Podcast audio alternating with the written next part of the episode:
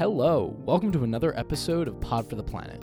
This special interview episode is dropping as a quick preview for our third ever late night show this Tuesday, October 22nd at 7 p.m. at Olive Ridley's in Plattsburgh, New York. We're going to have some very special guests, one of whom is Brian Gilmore, a housing rights lawyer, professor at Michigan State University, New York Times author, and a critically acclaimed poet. Please enjoy my conversation with Brian Gilmore and join us this Tuesday at Olive Ridley's for Late Night for the Planet.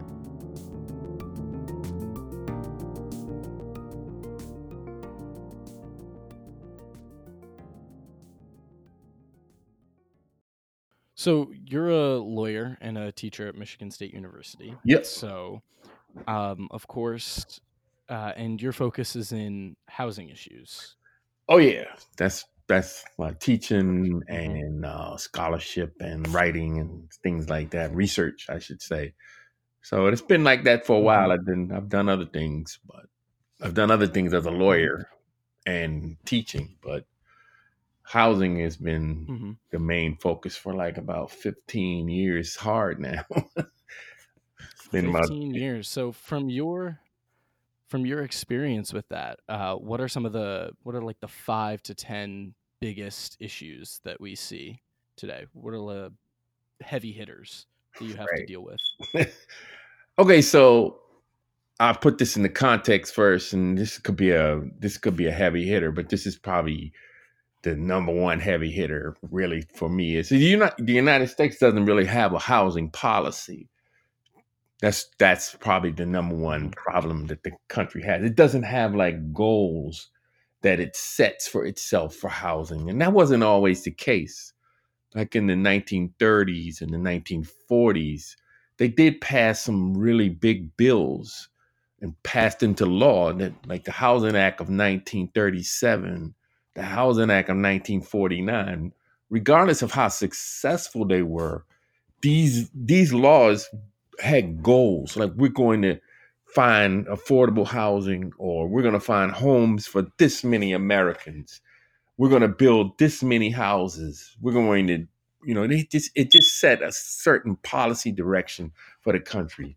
So they don't have they don't have that anymore. That has that was drained away.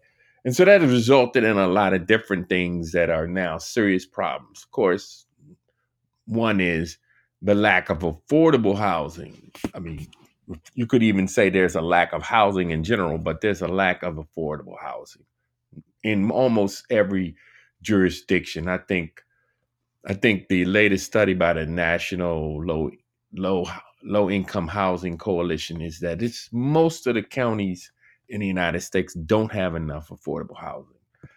You could also I mean, also the byproduct of that, which I guess would be like a number three, would be okay. So you name that ble- bleeds into, should I say, breeds evictions. We have like over two million evictions, like last year or any year. There were like two million evictions in the United States, which is far too many evictions, and that's that's that's housing policy, but that's also that's that's housing policy, lack of affordable housing, no housing policy. But that's also deals with things like low wages um, and things hmm like that that that are there's no control over, and and you know even things as far out as labor organizing, which we had stronger labor organi- organizations, then more people would, would have more job stability, but they don't. And they don't have, they don't get paid enough and they don't have job stability. So that's another one that comes up.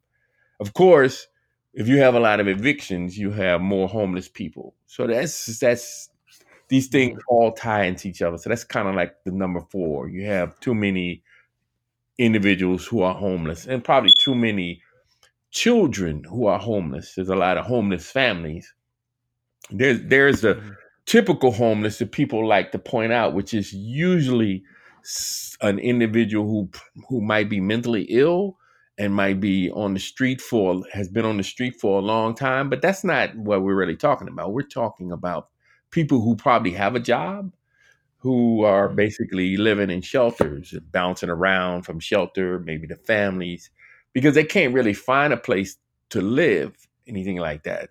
So this that's that's uh another one that's on top of everything.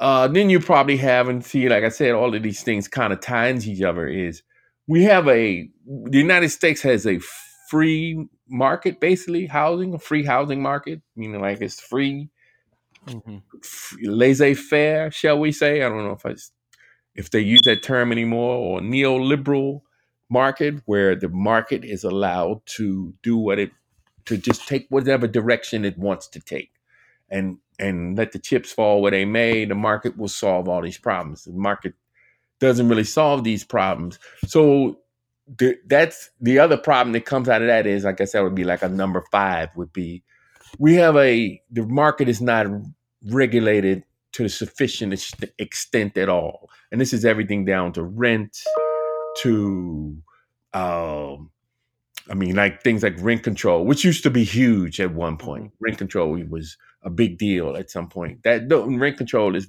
barely existent anymore. And uh, other things like when you get down to rentals, because the United States has a lot of rentals. People think like everybody hmm owns, but there, United States is also a country of renter renters. They're a country of owners, but also renters. So we have unregulated unregulated regions of the country where there's little if any regulation of the of the property. There's no there's no check on how the conditions are. There's no follow up. The area where I am, which is probably typical of a lot of areas, has a p- pretty big Lansing, which which my clinic covers. It's probably over hundred thousand people there and they have like six i think they have six or seven inspectors for all the rental properties that are down there and it got so bad that they couldn't do follow-ups somebody would call you or you or i if we were tenants we could call they would come out do an inspection but they couldn't do a follow-up they couldn't come back so they relied on the landlords to basically file affidavits saying, yes, the place, I did all the repairs, the place is good now. But that was, they come to find out that this is usually not true. They just were filing that because they knew that that would get the inspectors to go away, kind of thing. So we have unregulated housing markets all across the country.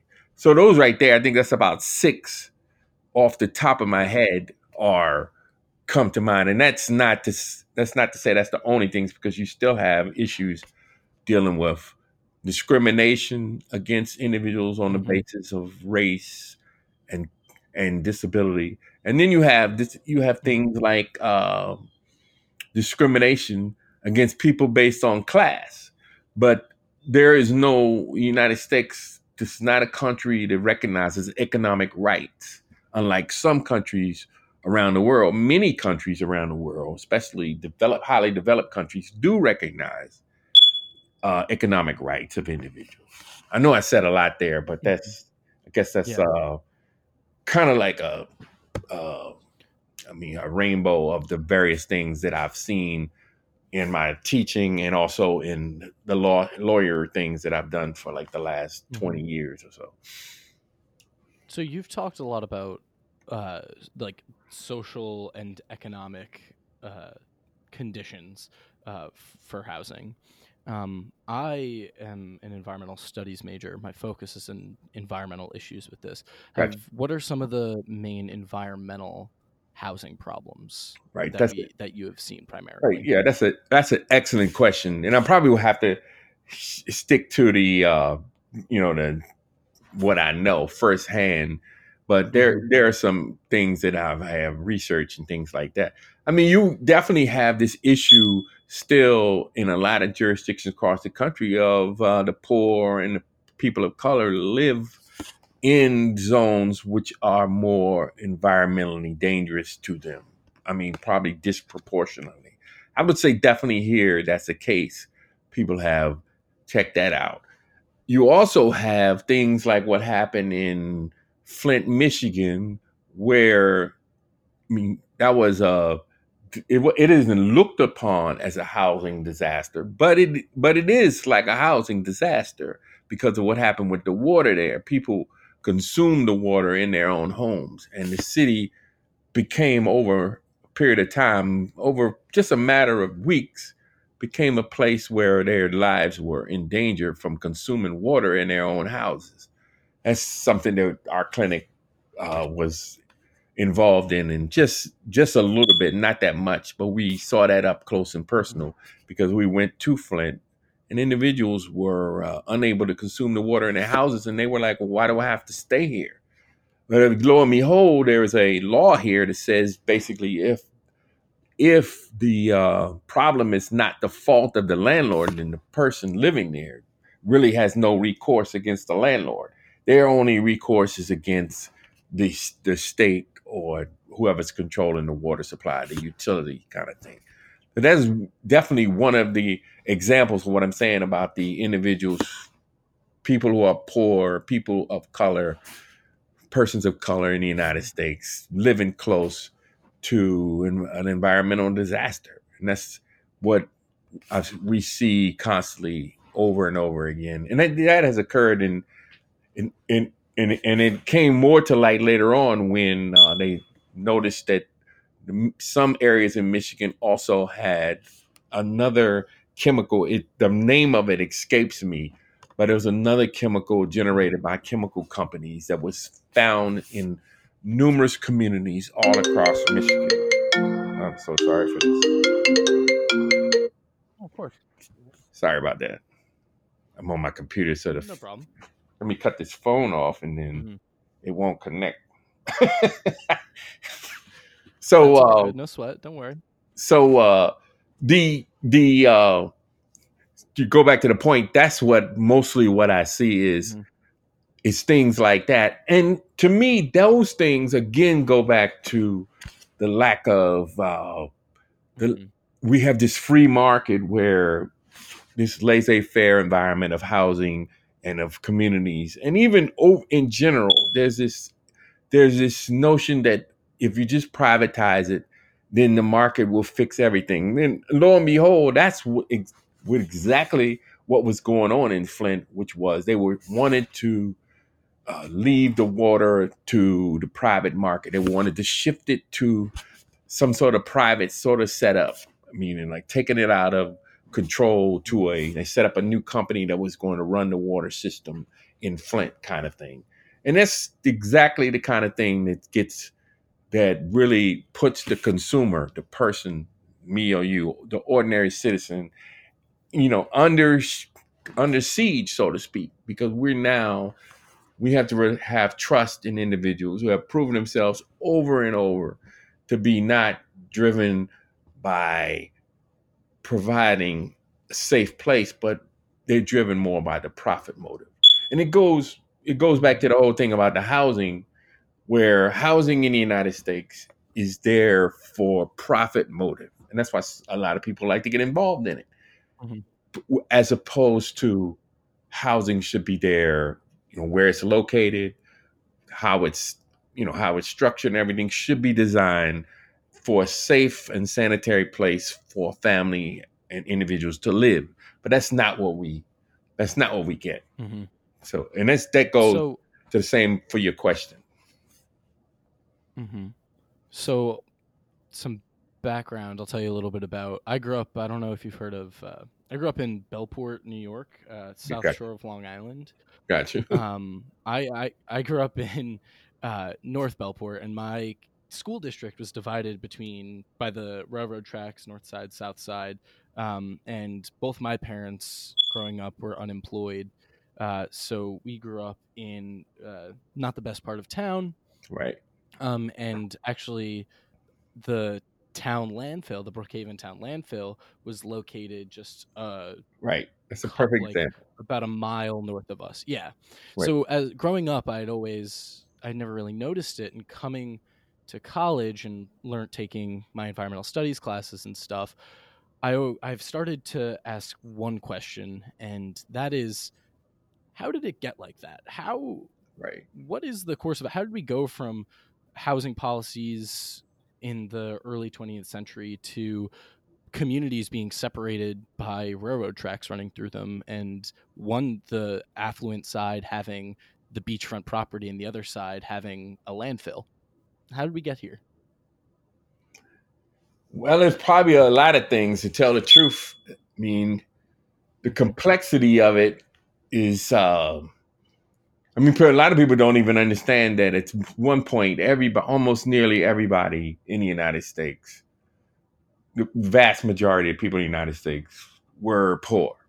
And a lot of people don't even know that. I mean, the, I mean, Galbraith's book, John Kenneth Galbraith, The Economist book, the the affluent society goes all into that. How the United States reached this point, like in the 40s and 50s, where they had a chance really to actually kill poverty. Actually, they had the, the country had so much money and so much wealth and so much going for it that it could actually we could actually really wipe out poverty. Like we could empower like most of the citizens. And that wasn't the case always. So what happened in the 20th mm-hmm. century was actually a really dramatic thing. I mean, they actually went through, they had housing policy. I mean, Roosevelt had a had a housing policy. He wanted to make people owners of their homes and things like that. He wanted to make more Americans owners because you have ownership, you have wealth. So th- there was some, this, even with his flaws, he had a coherent policy. And then in the 40s, they had another, they had more policies like that.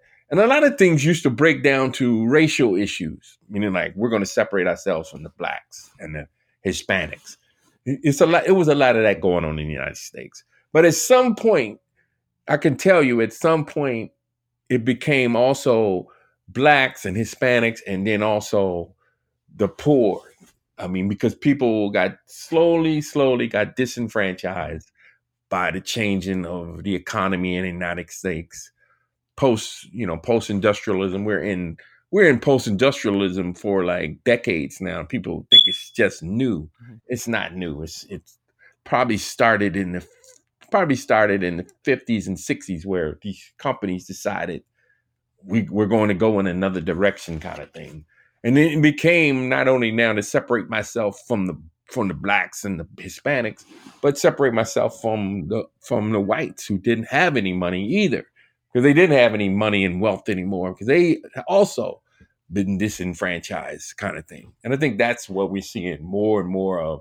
So what you probably saw was that kind of separation going on. The working the the affluent people separating themselves from the working class, which say they only need the the white working class when they want to say, look at those blacks over there. That's when they really need the white working class. They say, hey, look at them over there. You don't want to live with them but they don't really want to be around the white working class either. They know this. They they know this. They just don't want to admit it. And that's kind of like what I've seen up here, which is in in this area in, in Michigan, which is a lot of that. There's a lot of disenfranchised uh, white working class individuals up here, connected to various industries. Some connected to the car industry, some connected to others. I mean, but all of them now are like mowing lawns, working at sandwich shops. You just working wherever they want, still struggling to get by, barely getting by now. They don't really have the good job like they had at the factories and the plants and things like that. So I think that that was by design. I think that's definitely by design. They there's no more there's no like redlining against a, there's not a redlining concept going on because redlining is now illegal, but there is a way where that was all set up. Like in with blacks, there was definitely redlining. They definitely redlined blacks mm-hmm. out of it. But people don't realize that in redlining, there was also that was the area where that was just the area for undesirables. So they they probably mm-hmm. have now, because of the way things have gone down, they probably have segregated themselves away from from the white working class as well. Like Lansing is not the city where I do a lot of our work. It's not a really segregated city anymore. It's not like it used to be. It was a segregated city. But because of the way the economy changed when the plants closed, the auto plants, that they don't have as many plants as they used to, the neighborhoods are, uh, are incredibly like kind of mixed, except for, as you noted, except for the the upscale, more affluent neighborhoods. Those neighborhoods are mostly white. I would say over 90% most of the time. At least and I'm only giving you anecdotal anecdotal thoughts mm-hmm. on that. But then you go to the you go down into the city of Lansing and the various neighborhoods. It's just it's you could have you could have a Hispanic family living next to a white family, and then a black family, and then another, and then white families. It's not it's not segregated because everybody down there knows we all struggling. We're all struggling just to get Mhm. by. So that that whole notion that I need I can't I can't segregate myself. This is all I can afford as well. So it's that's kind of like what I see more and more. Although there's still areas where there are larger concentrations of black poor, but there there's concentrations of white poor now in the and they'll be living right next to the black poor. So it's it's interesting how you uh th- your observation on that. That's a really good point. Mhm. But it, but it's it's but it's by design. It's by design. Government Mhm. policy and state policy kind of set this up. We're a very s- class stratified country now, as is pretty obvious to all of us. This there's a class dynamic here that's way more obvious than it's ever been. So, just gonna switch lanes, switch gears for a minute. I'm curious to hear about your story uh, and your experience growing up and how that led you to not just become a lawyer and a professor, but also to become a poet at the same time. It's funny, That that connection is pretty interesting to me. right? How'd you get here? I mean, so I mean, I came, I grew up in Washington D.C. I mean, I went to public school, and then I went. Yeah, I went to public school until high school. Um, I, Mhm. I grew up in the city. It was a government town. It's everybody there almost it seemed was a civil servant. My parents worked for the government. The guy next door was a mailman. The woman next door and her was a was a school teacher. Down the street was a guy was he was an army sergeant. It was just everybody there was a civil servant.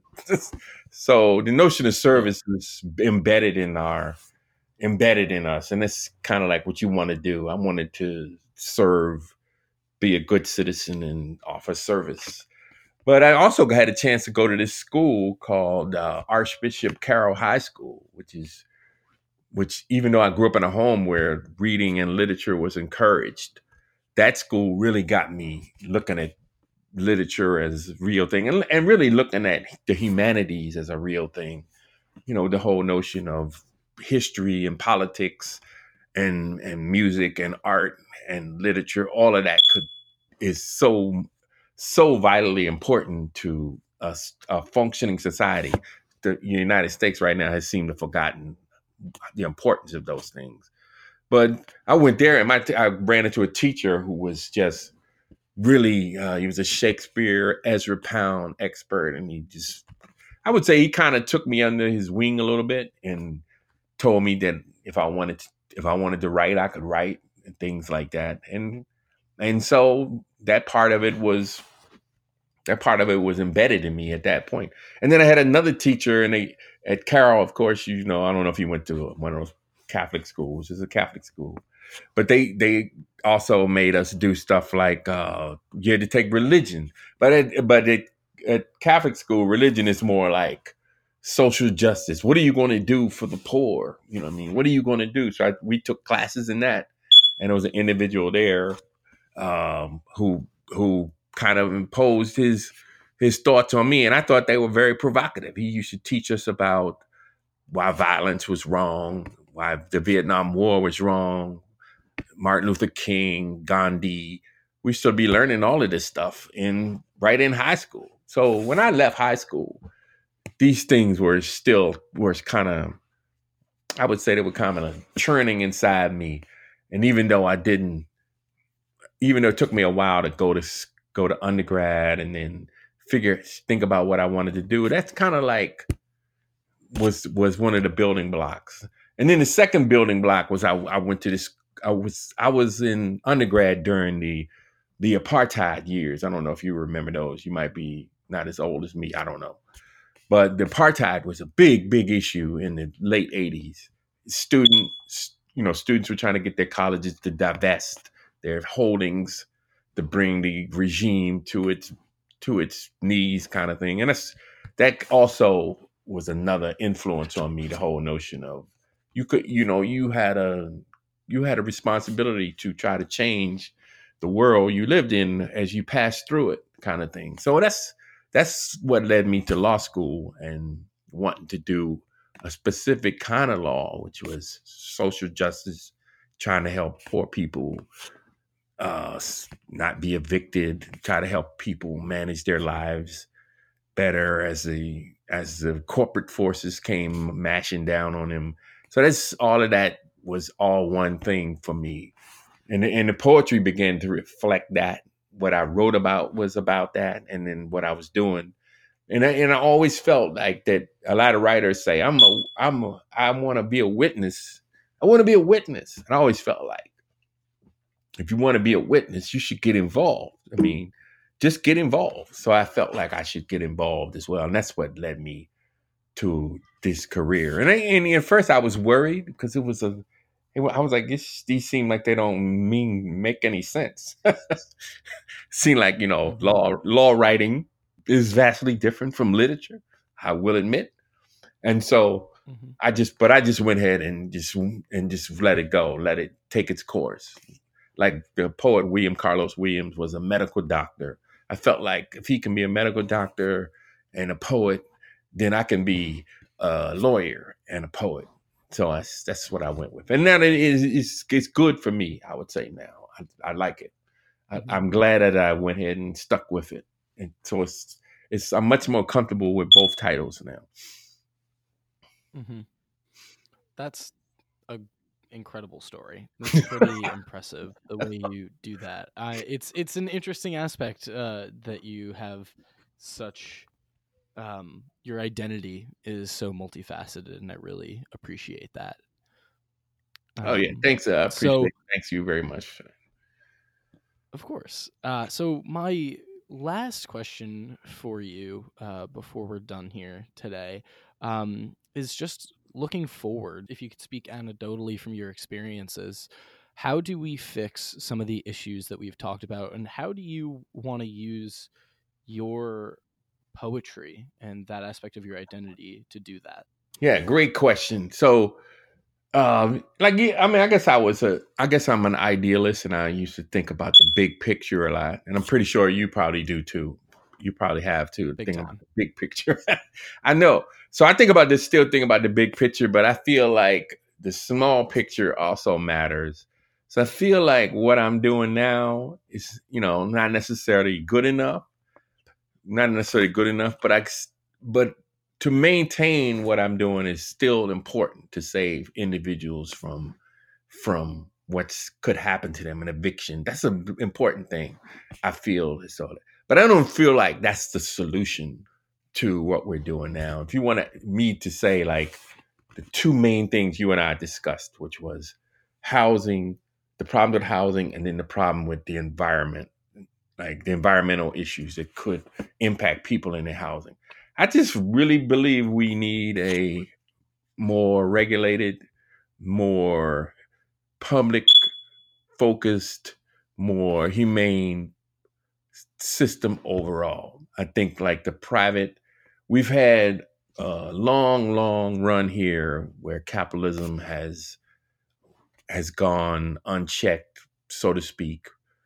Housing is the regulation is very is very weak. I would say it's it's kind of rudimentary. It's same thing on the environment. I mean, the EPA and agencies like that are under total assault and attack. I just think we, when it comes to these kind of issues, housing and the conditions where you live, I think we need much more rigid control of those. Uh, we need some, and we need leadership.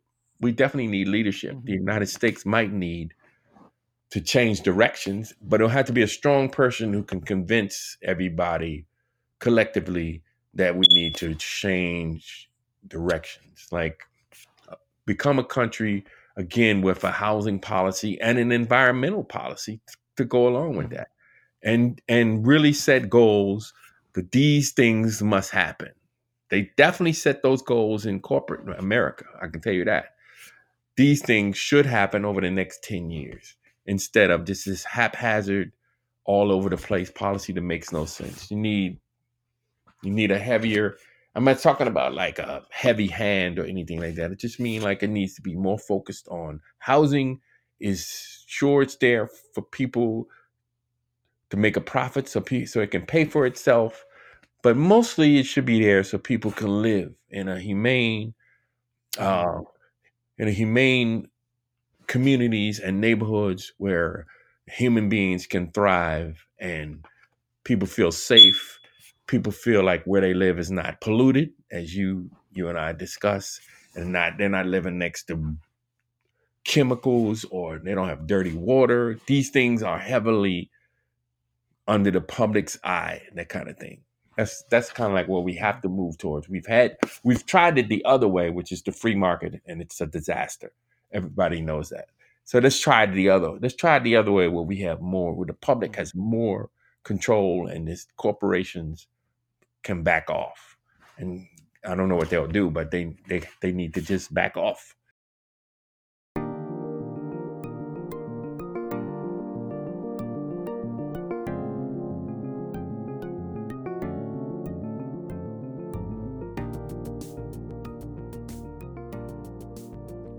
Thanks for listening to another episode of Pod for the Planet.